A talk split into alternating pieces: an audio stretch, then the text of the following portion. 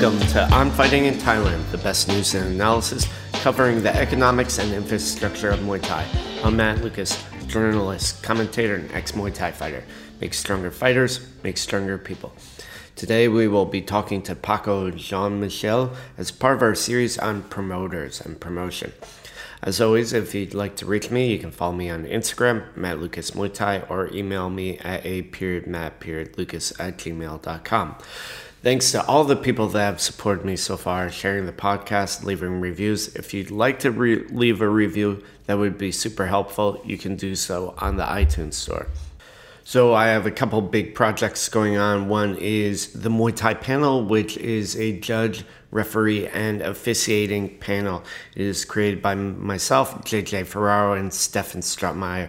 JJ is a high-level referee in the States. Stefan has been a long-term official in the States as well. We have a Patreon. You can search online for it. We've put out some great information and looking to grow the sport and the way it's judged and scored.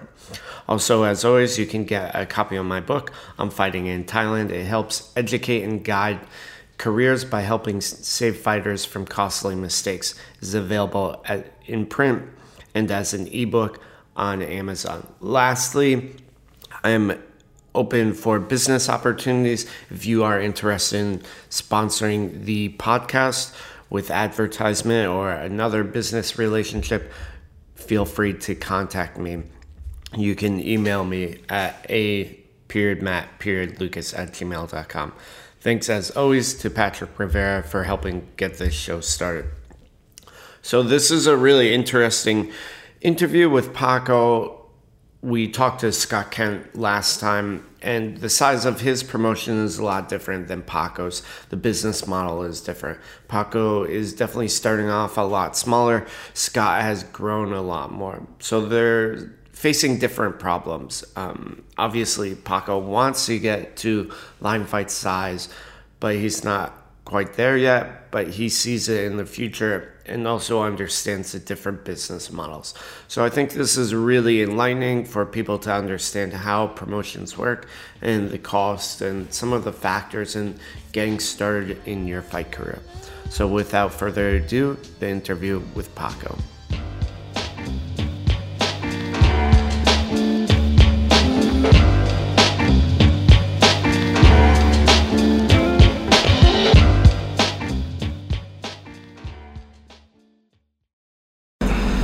So thank you so much, Paco, for taking your time out today. How are you doing? Good. Thank you for having me. Yeah, of course. We were talking off air for a few minutes. We've been friends or known each other for a long time, but it's the last few years that we really started working together a bit more. Obviously, you have your gym and then your show, Ultra Instinct, which is coming up soon. How many shows have you had so far? We had 4 shows, so this one will be the 5th on April 30th. It'll be our 5th show in 1 year. Oh, that's pretty good. Yeah. So how often are you hoping to have the shows? I was hoping to do every other month, but with the COVID, it wasn't like that. Yeah. But hopefully this year we have a show every month or every other month. Oh, that's very good. I feel like 6 shows a year is pretty often paced. Yeah, I think, yeah. Especially for, your style of promoting.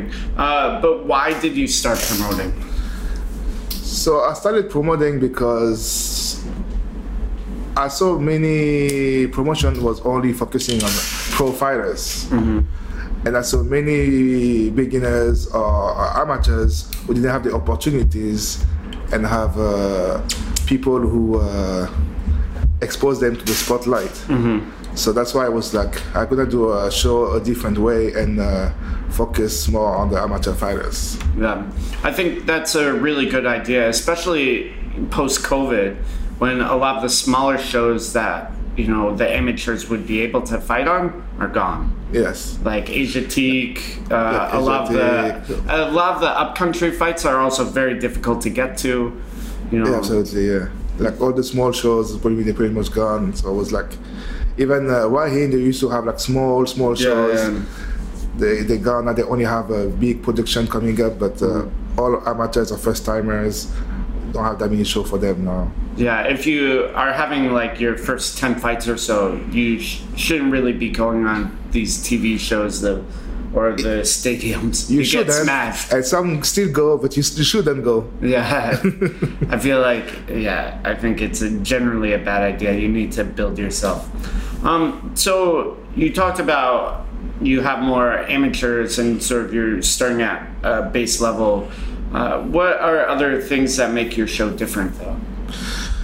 The way I set up the show at first, like the idea, was to do entertainment and fight as well. So we had like video clip, hip hop music, because it was before COVID, so we had to make like concerts or like a performers coming and perform, also having Muay Thai, so we had like both at the same time. But what's different is also I would say the way we care about the fighters. Because I mean, yeah, we care a lot about the fighters, but I mean, like the way we really support them and we really like take care of them like they were professional, mm-hmm. but they're still amateurs. Mm-hmm. So I mean, they have a nice visual, they online broadcasting, they always have a sponsor gear. So we really take care of them like send the pro. Mm-hmm. So you're looking to, treat them as professionals. Yes. Are they coming in as professionals though, like not necessarily in their skill set but in their attitude? Like, are they showing up on weight because it's, are they professional about their own actions? I would say they still have some bad apples, but most of them, yes. Like mm-hmm. I had one time 2 missed weights, mm-hmm. but otherwise they're always on weight or even underweight. They're always cutting right, mm-hmm. they don't do like same like pros who they lose a lot, they get tired. Like they really, I'm really surprised the way they cut weight. They're always on point, always on weight. They always show up on time. So yeah, that's good. That's pretty good. Yeah, especially for promotion organization, you want people to show up on time, otherwise you delay everything. So yeah, pretty good. It's the same as a job or something, But you just have the fighters are freelancers, yeah. And you want people that show up on time, ready in uniform, ready to work. Absolutely, yeah. Why do you think that they're showing up on time? Is it because you're being professional? Do you think it's the culture out here? Because I feel like other promoters, at least in America, there's like huge problems with this sort of stuff. I would say maybe also maybe of my character. Yeah. There is one part of this, like I'm always reminding them like non-stop, like week after week, I always give them information. Mm-hmm. But I always communicate with the fighters and the coach all the time. Like I don't give one information and then that's it. I always like give a following behind and make mm-hmm. sure they know, Of course, there is one or two always gonna be late because they think they are the stars, but it happened twice. Yeah. The last 2 shows, like the same guys, but anyway. But most of them, they always show up on time because I always remind them and they know that I like everything on point and they kind of see that. Well, for those guys that are showing up late, maybe they're getting lost in Bangkok traffic or something, then you can see that. If it's, 2 times, then it's sort of like, oh, maybe you don't work with them as much anymore. That's the thing. Like, for those particular people, it was not traffic. They just wanted to come at that time mm-hmm. because they wanted to enter like they were the stars of the show. Mm-hmm. But the thing is, as much we take care of them, all equally as stars, and without them there is no shows, but it's Ultra Instinct show, not a Fighter X show. Yeah. So I mean, you must obey by all the rules. Yeah, I mean, without you, there is also no show. Yeah. So it's a two-way street. It's exactly like I give you, but you have to. Yeah, you have to give me. Give me. So let's talk a little bit about the logistics of the show. It's in Bangkok. Can you talk more about the venue right now? So the shows for the amateurs is inside my gym at Taiyo Elite Combat. So it's like a small gym. We host like for 150, 160 the last time. Mm-hmm. It was 160 people total. I think it's okay because it's like intimate, and then the vibe, like when we had a fight, like you can feel it more. Like sometimes you have big stadium or big venue, but it's pretty cold. It's pretty hot down there. But I mean, like the atmosphere is pretty pumped. It reminds me like the smokers back in the day, like the smokers in the States. Like everybody was pumped and cheering, and the family were here cheering for the fighters. So it's that kind of vibe that I want to keep for the amateurs. Like that small venue, maybe bigger if I get more sponsors in the future, but I like that setup. Yeah, I definitely understand that, you know, the different stadiums and venues have different feelings. And, you know, one of the amazing things about Thailand is when it gets packed. You know, I like Channel 7 or Rajadamnern. Yeah, they're bigger venues, but it's that packed-in feeling where everyone's like going crazy. Like you can feel, it's a different energy, and also the fighters feel that energy. Yeah, absolutely. Like when you have, they feel it, like they are pumped. They really okay, we have to show. We have to show. Yeah. But when it's like quiet or cold, everybody just watch and just eat their chips and watch the fight, and especially like nowadays, no more the music. Like in most of the show, like no more music, so it's pretty quiet. Yeah. So it's really a different vibe. It's a different vibe. Yeah, I think what's the term in Thai? It's like wig air, like what the conditions of the stadiums are like. You know, definitely one of the things I like about the gamblers is they get so passionate and they start making all the noise and the roar of the crowd. It really. It, like actually, you said, it makes a big change. It makes, and sometimes the smaller venues, even if you know it's lower level fights or amateurs, you get that packed in feeling, and people get more excited about it. Exactly. So you said you have about 150, 160 just for the last show. Yeah. Just people in there, and then you also have like a separate room, like a warm-up area as well. Yes, so because the gym was supposed to be all like those two parts, like it was like 300 square meter, like both parts. But I kept behind for the warm-ups, like to separate the fighters from the audience.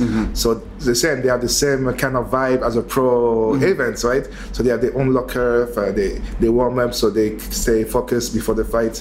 Then they do their entrance, same. Yeah. So yeah, it's pretty. They're happy. They're happy. Yeah. They have their shirts, entrance shirt, and everything. So they're happy. Yeah, I got a chance to go to the last show. It was cool. It was a good setup. You also include, so it's Muay Thai and boxing. Why have you decided to include Muay Thai, boxing rather? I decided to include boxing because I haven't seen a lot of shows, maybe because I haven't looked, but I see a lot of pro boxing in Thailand, but I see like amateurs shows, like mostly like when you see like those small local shows, they put them same like a pros. So that means like even they have one fight, two fights, like they give them a pro fight. But I still want to consider them like amateurs. So I want like they get built and then you can put them. Then they can go. Same like the Muay Thai. I want them to fight amateurs way, like get 4, 5, 6, 7, 8 fights, and then you go to the big pool of the professionals. And I think it was not that really organized in those shows. Like you have guys who have one fight, you fight a guy who have 50 fights. It's like boxing, really? Yeah. No. Yeah, I would agree with that. In my experience, I've lived out here 6 years. I haven't really seen that much amateur boxing. How long have you lived in Thailand for? In Thailand, 11 years now. Yeah, so a long time. If you, I haven't seen it. You haven't seen it. It's probably not here. It's in the. So that makes a lot of sense. Plus, you know, you include the boxing, it gives the show a different feel and a bigger audience potentially. Yeah, but I still want to have both, but I rather still focus more on the Muay Thai part. The last card was more on the boxing because all the fighters of Muay Thai were gone, but this card will be more Muay Thai than boxing. Oh, good. I like that. And that show is coming up on April 30th. We'll talk more about that. Let's talk a little bit about your audience. So who are you looking to market to for this show?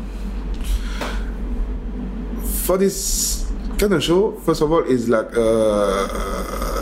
it's not like the smoker vibe, but it's like friends and families, number one, because if you have your friend or your brother or whatever fighting, why going support him? But you would pay a big promotion just to watch people that you don't even know. So I want families or fighters to come and support them. Then I want people in Thailand to get aware about boxing, because mostly general audition don't like to go to those kind of events, right? It's only gyms, fighters or gyms who go to all those shows. So I want like general public to come. So the last few shows, that we could have audience, like most people don't do boxing or Muay Thai, and they just come to see because we're friend of friends. And you see, out of just a few fights, it was pretty crowded. Yeah, absolutely. I thought one of the good things about the show was the crowd was pretty diverse. It was some expats, it was some like locals, you know, sort of, yeah, it was a good crowd. It wasn't just stadium fans, which is, there's sort of a cap on stadium fans out here in Thailand. The general audience is not so much, at least at the venues, you know, because people that like the sport can just look online. Exactly, yeah. Whereas a show like yours is more of a, it's online, but it's more of a location-based event. Yes. But so, yeah, also the atmosphere is different live than online, of course. Like, yeah, that's how it is all the time. That's how it is. But can you talk a little bit about the live stream, because it streams on Facebook, correct? Yes, we stream on Facebook for now, because it's the easiest for now, the easiest way. Yeah. So yeah, I have a team who have the OBS system to plug to Facebook. So we have two cameras moving around the ring, two cameramen plus one steady camera on top. We have three cameras. They come here, they set up all day. So all day they set up, make sure the sounds and everything's okay. But every time they still have some mishaps. Yeah. But for now it's pretty. Have a good team. We try to professional like the overlay with the name of the fighters. So yeah. Yeah, I've obviously worked at a few bigger promotions, Max, Fairtex Fight, you know, I've looked behind the scenes at things, and it's a lot of work to do live streams or production. It's very difficult. Yeah, it's a lot of work. It's a lot of technical stuff, and that's why I let them deal with it. It's their part. So I pay for this, but I don't want to know what happened. Yeah, that's just the visual. If something I don't like, I say please change this, but I don't want to have nothing to do with anything. It's too much. I definitely understand that. How has the live stream been performing, and how much does it cost to view it online? So the first two show was only online because we could not have an audience. Oh, right, COVID. So it was free. It was free on Facebook. Then the last two shows we did 149 baht, which is not even $4, but we see the audience dropped. I guess people don't want to pay $4, but they would go buy a coffee. But to see the family, they will not pay $4. It's ridiculous, but it's okay. But for the next one, we're gonna go back to the free version and try to work out other things to get revenue sponsors. Yeah. But what people don't understand is $4 compared to the cost of other production is nothing. Yeah, it's nothing. Yeah, you know, ballpark, I assume, like, you know, production for a show like that is maybe, you know, $10,000 or something, $8,000. I have no idea. Like, right now, I have a discount for now for the for the production, which is like $17,000, and it's like a 40% discount. Oh wow! For a small show. Yeah. So you see, first just for the video and online. So how much $4 I need? You obviously need a lot of people viewing it. I mean, it's difficult because you want people to watch it, but you also want people to pay for it. And, you know, just some demographics are just not used to paying for shows. They're not used to it, and they don't understand why they would have to pay. Right. Like, they think it's just making money. If I was Dana White or one of the big promoters, yeah. Yes, it's just about money. You want to grow your production, your promotion, but they're making money out of this. For me, it's just a way to pay back all my costs, mm-hmm. because I don't have the same sponsors. Mm-hmm. I don't have people who financially sponsor the shows. For now, it's all come out of my pocket. Yeah. So I'm not that rich. Money need to come back. Yeah. That's why I do amateur as well, so I don't have to really give a salary, but mm-hmm. some fighters still get. Mm-hmm. When it's like one of the big main event or a big name who want to come, or a different set of rules, example like MMA gloves instead of this, I give them something. Mm-hmm. But it's still amateur level, so I mean, I give you all that visual, all that promotion, I'll give you a platform, but also I need to have my cost back. Mm-hmm. In the future, when I will make the pro shows, that's a different way. Everybody gets salaries, I get more sponsors to do it. Yeah. But with that sponsor, you cannot say, oh, but we don't get paid. I don't get paid either. Yeah. But now I just put the product for you guys, mm-hmm. and also to build the brand for the future. Right.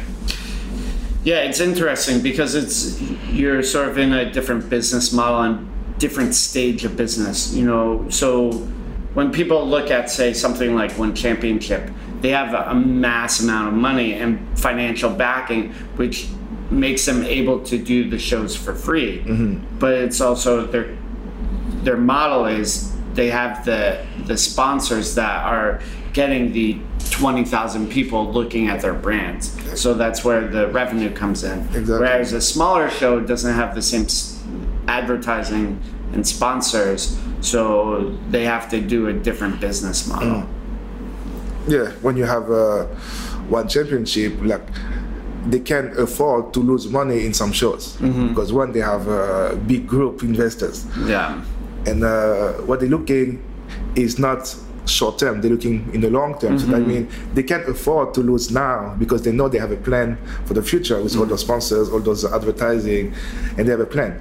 Then they do pay-per-view, like now they start doing pay-per-view, yeah, right? So I mean, they did free, mm-hmm. but they had a plan. So they could lose, they could afford to lose because they have a plan, but then we're gonna do that later. Mm-hmm. I can't afford to lose now. Yeah, I can't afford to lose now. Yeah, I understand like, that. I'm okay to, because I love the sports and to give a platform and do the thing right professionally. But as long as I break even, it's okay. Yeah. I cannot each event put in 60,000, yeah. and then get zero. It cannot work. Mm-hmm. I would have, okay, it cannot work. But like I say, all the small shows is not to make money. One is to build that series and that brand, and two is to make the biggest show in the future. Mm-hmm. So I still have a plan, but step by step. in a smaller scale as well. Yeah, for sure. I mean, you know, looking at One Championship and sort of how they've gone, because I think it's important to look at other shows as models as well. Mm. You think about, say, Stamp.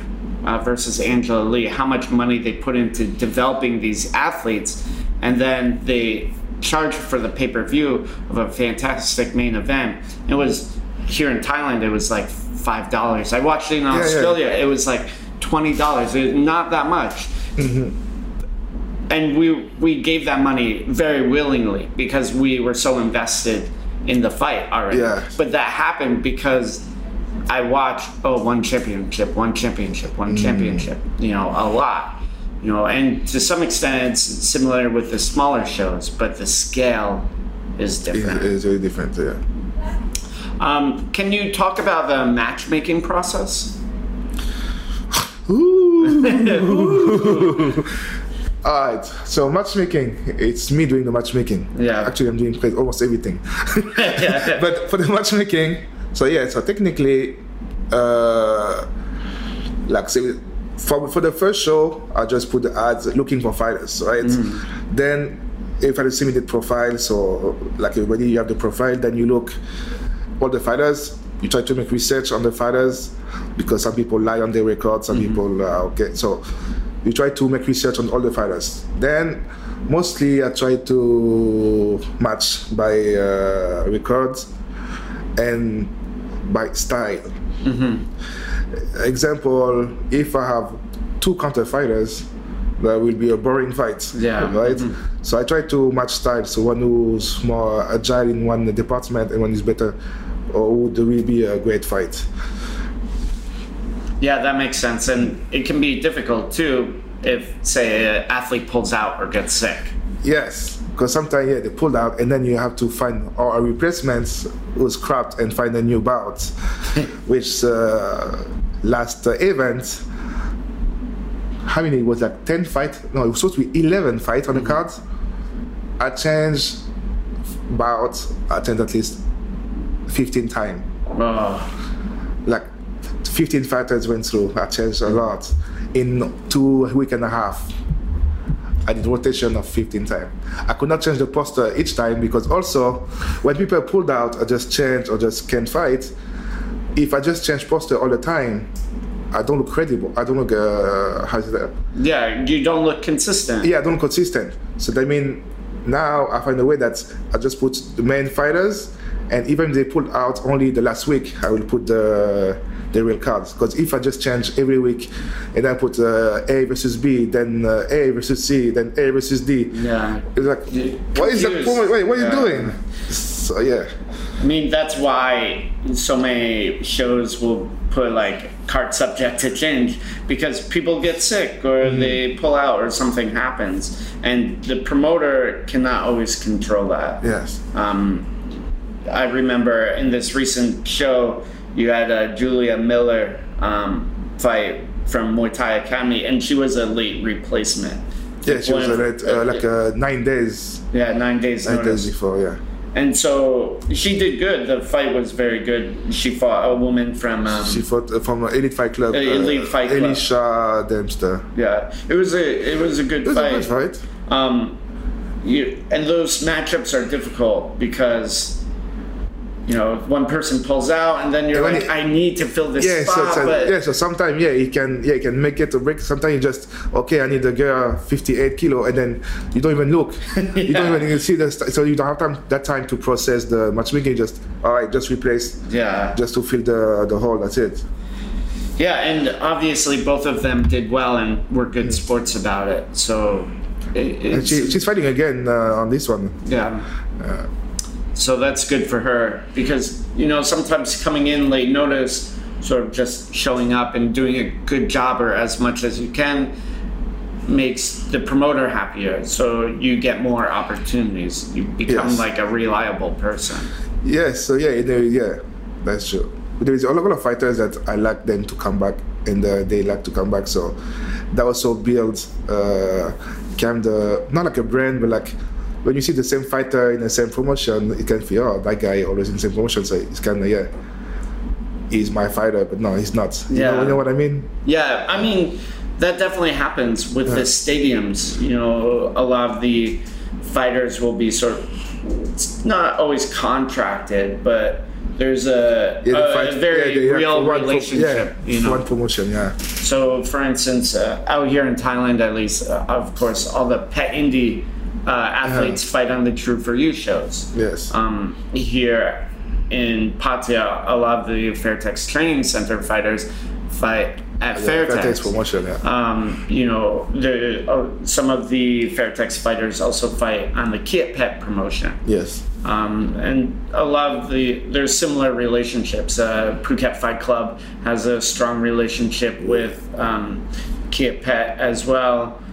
So they mainly do, you know, it's Super Champ and Hardcore, which is associated with Kiat Pet through Leo Muay Thai, and you know.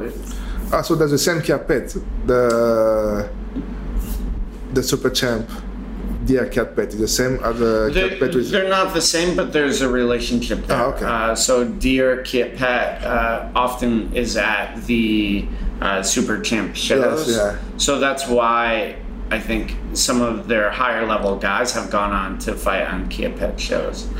Okay. But that is not always true. Like, for instance, Kajiba is fighting Rungrat Pumpan Muang for the Amnoi title soon. I think it's next week, actually. Okay. But in general, like gyms have relationships with promoters. And, you know, it's one promoter, and that's sort of how things go. Yeah. It makes life easier, and there's a bit more synergy or connection there.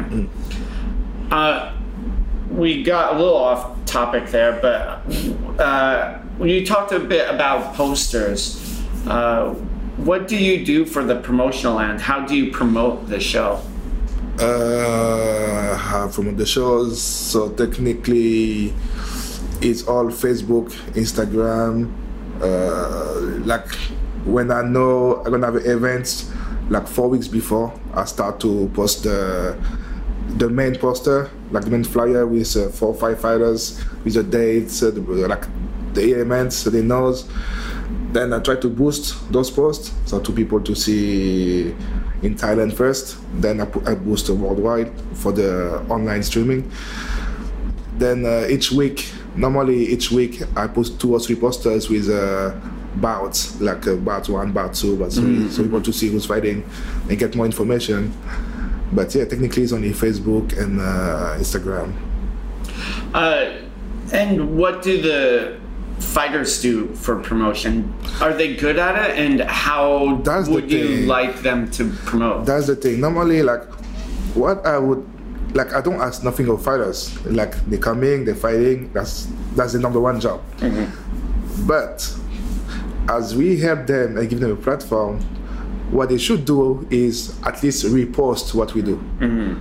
Like when I put a poster about the bouts, like John versus Henry example, like at least those 2 should repost and share, and then maybe the family reshare. That's the #1 thing they should do. Like when I go to their gym and record them when they're training to do a highlight and repost that video to pump the promotion to get, they should share that video and repost, which most of them don't do. Why do you think they don't do that? They just don't feel like it. And I think one time I was like, I was angry, and I just posted, I was like, so why when a promoter promotes your fight, you don't repost, but you are reposting a poster of the UFC, which they don't even know who you are. So that makes no sense. So you're posting of UFC, of One Championship, of a fighter or event, but they don't even know you. But your event that you're fighting in, you don't repost it. Let me know what's wrong. It doesn't make sense. It makes no sense. They're not looking at their own career. No, they're just looking at what's more trendy for people to watch. Yeah, I think that's a good point and something that's sort of interesting. They're not looking at the long term. You know, they just see, oh, it's a fight. The big show, and they're not making the connection of, if I want to be on the big show, if I want to do the big things, I need to start promoting myself. I need to do the small things. You know, start here and now. Yes, promote yourself. Like, that makes videos, even yourself, you train by yourself, take a small post. Okay, I'm ready 10 days before Ultra Instinct. Like, if you're fighting on the show, like, do some awareness for people to know you on the show, because it's what we do for you. Yeah, that makes a lot of sense. And obviously, there's going to be athletes that are a bit better at promoting themselves. Oh yeah, some are really good, some are really bad.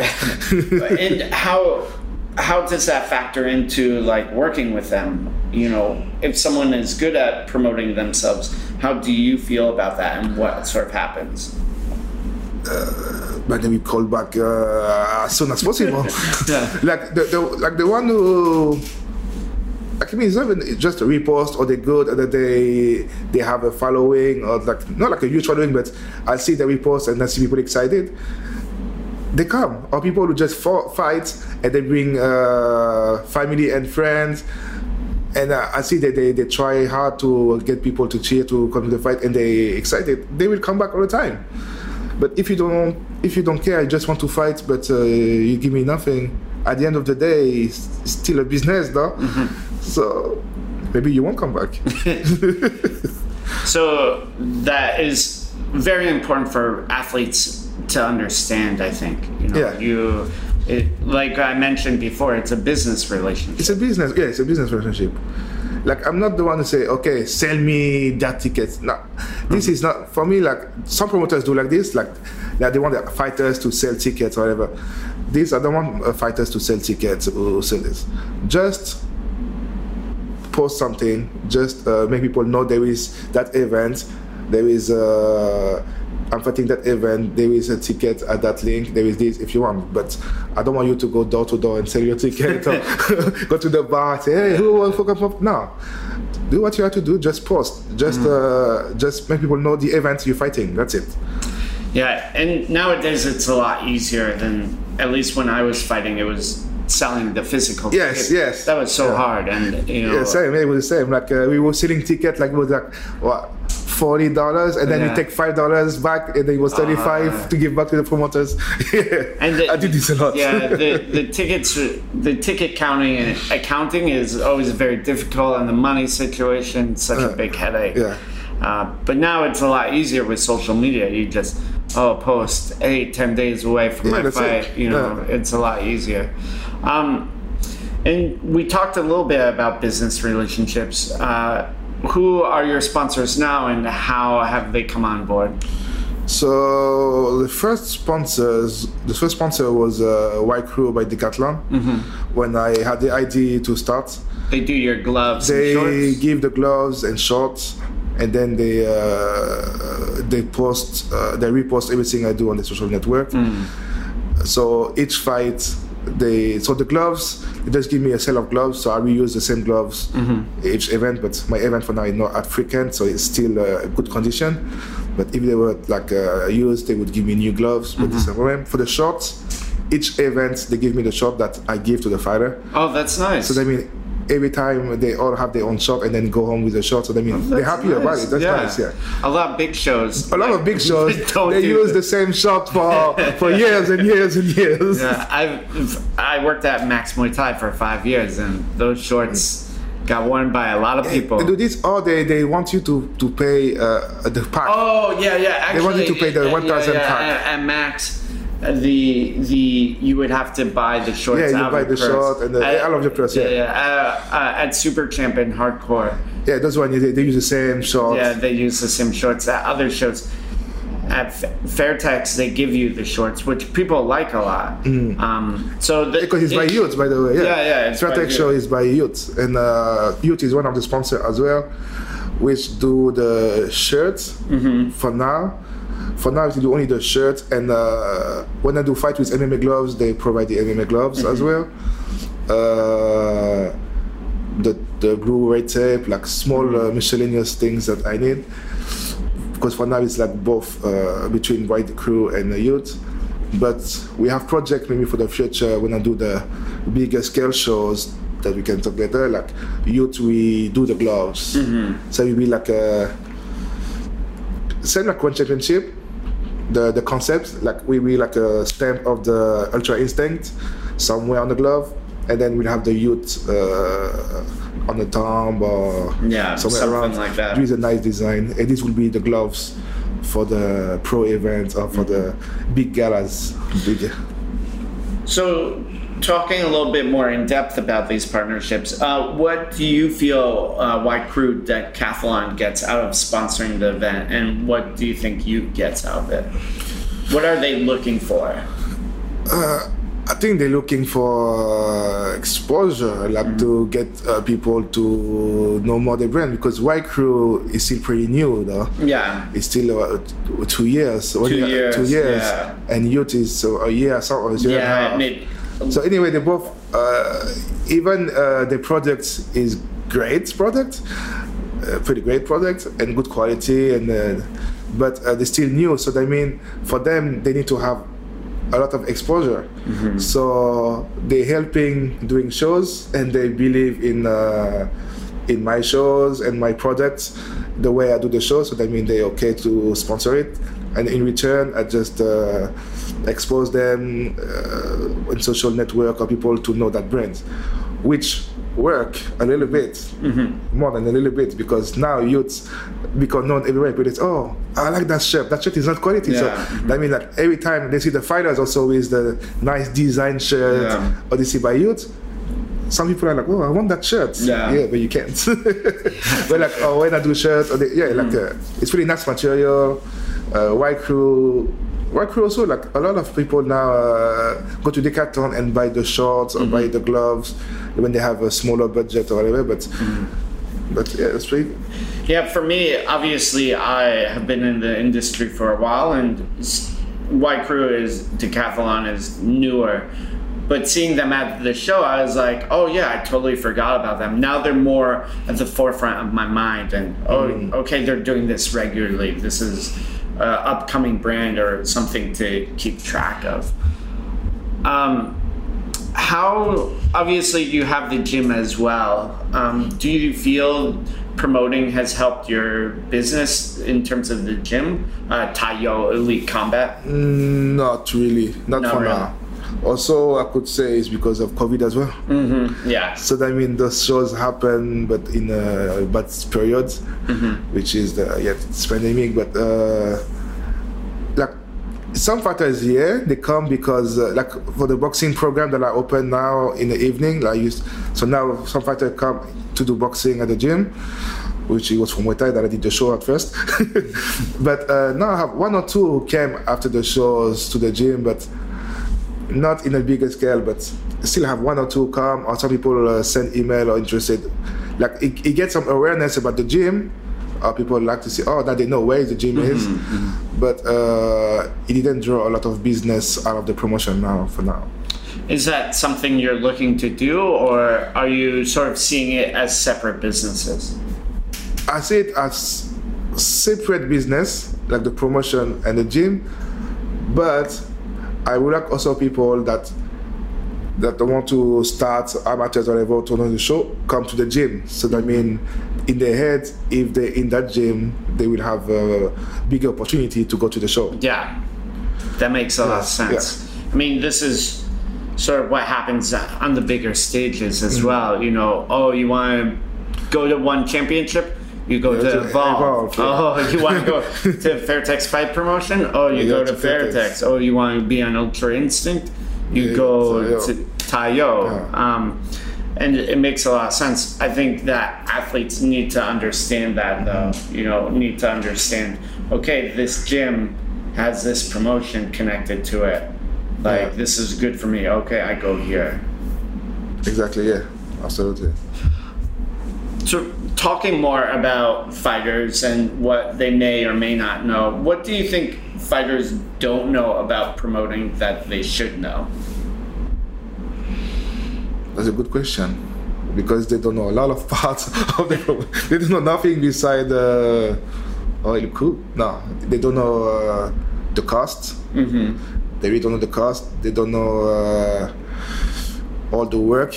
It has to be done behind, like it doesn't come this way.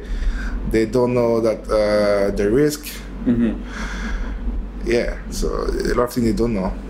Yeah, I mean, I think, at least for when I was fighting, I didn't know that stuff. And I just sort of saw the promoter as like this separate entity that I was trying to use, but I didn't have any like connection with. But like most people, I would say, like they think like the promoters is just one who gonna use you, and just with a bad guy, just want to make money out of you, but they don't see like the hard work.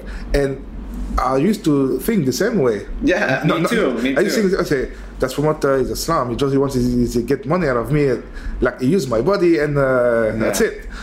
But I've done both now. It's hard work, and sometimes fighters are the one who are acting bad. Like sometimes it's not only the promoters' fault, because sometimes promoters open everything and try to support everything, but the fighters act a different way, or try to think he's a prima donna or whatever, and make the relationship hard to work. Yeah, I think, especially promoting Muay Thai, it's a labor of love. You've obviously fought before. I talked to Scott Kent, who's been in the business for a long time. It's not easy. You know, you do a lot of work. It's a huge monetary investment. You know, small scale, big scale. It's a huge deal of money. Yeah, it's money, and it's a big risk that you're taking. So when athletes aren't supporting you and aren't, like, you know, promoting, helping you, it's like, why should I help you when you are not helping me? This is not easy for me. Yeah. It's a big risk for sure. It's like what was that called? Last month, after the Ultra 4, one guy just posted, "This is a scam promoter." Yeah, I was, and he was like, "How can you charge pay-per-view but not paying your fighters? They are amateur fighters. I invest all my money in those fighters. You don't know nothing what how everything is paid. I don't have sponsorship. It's me paying for the whole production." And the money sometimes is not even coming back, even on the ticket and everything. So how do you define I am a scam? Yeah, you're trying to promote the show, and there's a monetary aspect to it that people need to understand. You know, the show itself is a product, and people, you want to be able to sell that product. Yeah, of course you want to make it because you love it, but you should not have to do it for free. You know, we live in capitalism, you know, whether you like it or not. This is sort of one of the big rules of the game. What do you think there are other things that fighters don't know about promoting that they should? Where we can go with that?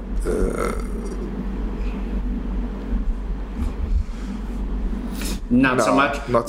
What about fans? Do you think, you know, the general level of knowledge about promoting is decent for general fans, or what do you think? No, I think we're the same. Like, they don't know, like, what is the work behind the promo or production. They don't know like the cost, of course. They don't know the work. Because just for you know, you in video, in photos, you know all this. Yeah, I know. Just those small things, it takes time, like the posters to edit all those things, it takes time. Like the post-production, when the show finished, to re-edit, it takes time. Like the staff, the logistic. I think they, some have no clues about what it is.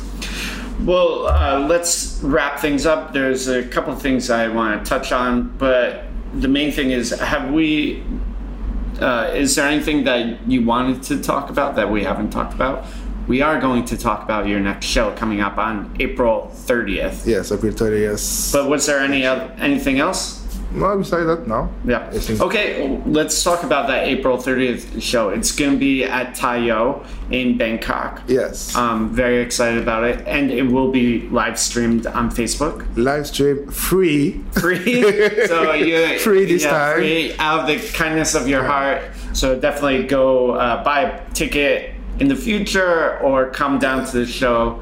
And support. Yeah, buy a ticket. Sharing the stream. Share the stream. Sharing the stream is very because good. This can help also to get sponsors. Because they see you have views, people are interested to put the advertising in our shows. So. But how many bouts will there be? Anything particularly exciting about this show? So for now, I have 9 bouts planned. I try to go down because 10 sometimes is kind of too much. Yeah. But maybe 9 for this one. Like I said, it will be mostly Muay Thai. I have 2 bouts of boxing on this one.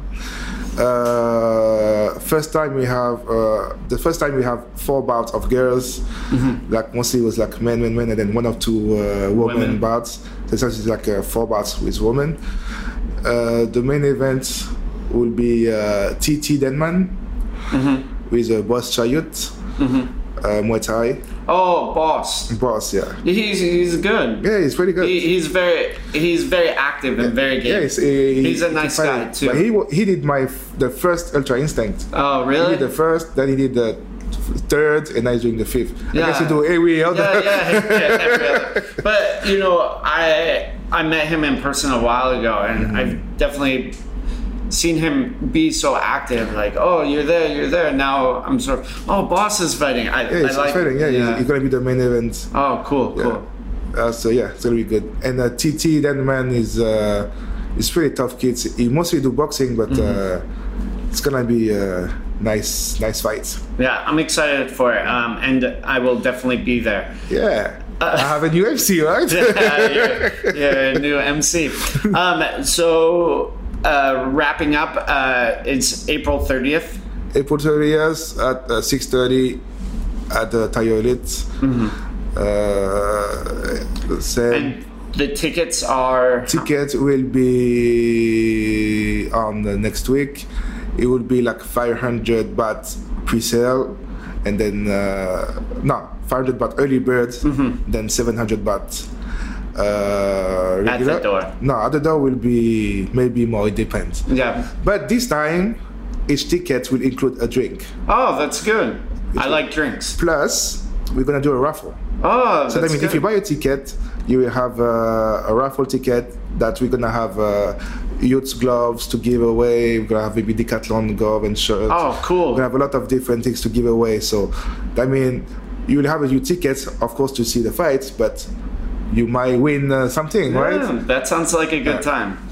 Well, I'm excited about it. Definitely looking forward to it. April 30th at Taiyo in central Bangkok. It's close to the Prompong area. It's at 6:30 p.m. Get your tickets early. They're only 500 baht, plus a drink and a raffle ticket to get a big prize. So it's a lot of fun. And this time, the weigh-in will be at the clubhouse. Oh, the clubhouse. That will be fun. So if you guys want to come to the weigh-in, we're going to have a small party. You can have some drinks at the clubhouse, second floor. Yeah. Yeah, like a small weigh-in party. See the fighters before the fight. Awesome. Well, I will be there for that as well. Thank you so much for your time, Paco. Thanks a lot.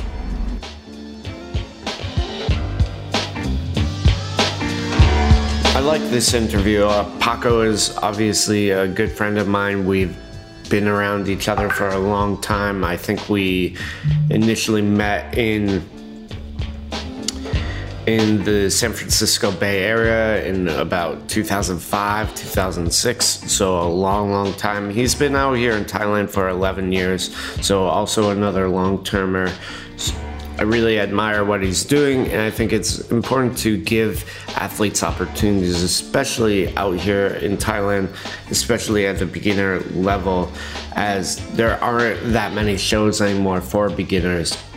A lot of the smaller shows like Asiatique or the upcountry fights have been blasted away by COVID. So I think Paco is doing a really good thing and helping out a lot of people. So definitely looking forward to his show on April 30th. Thank you, as always, for listening to the show. This has been On Fighting in Thailand, the best news and analysis covering the economics and infrastructure of Muay Thai. I'm Matt Lucas, journalist, commentator, and ex-Muay Thai fighter. Make stronger fighters, make stronger people.